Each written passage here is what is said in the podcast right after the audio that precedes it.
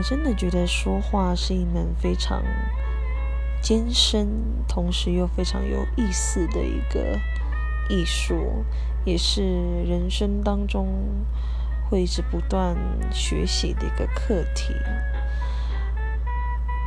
面对家人，或者是面对朋友啊，甚至是你的另一半，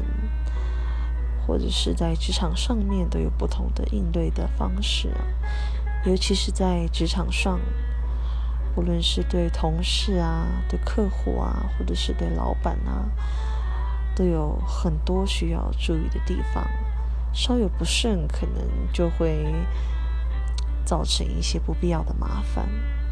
所以我觉得该怎么样去说话，或者是该怎么样去思考，该说出什么样的话，对不同的人，真的是一个非常需要学习的地方。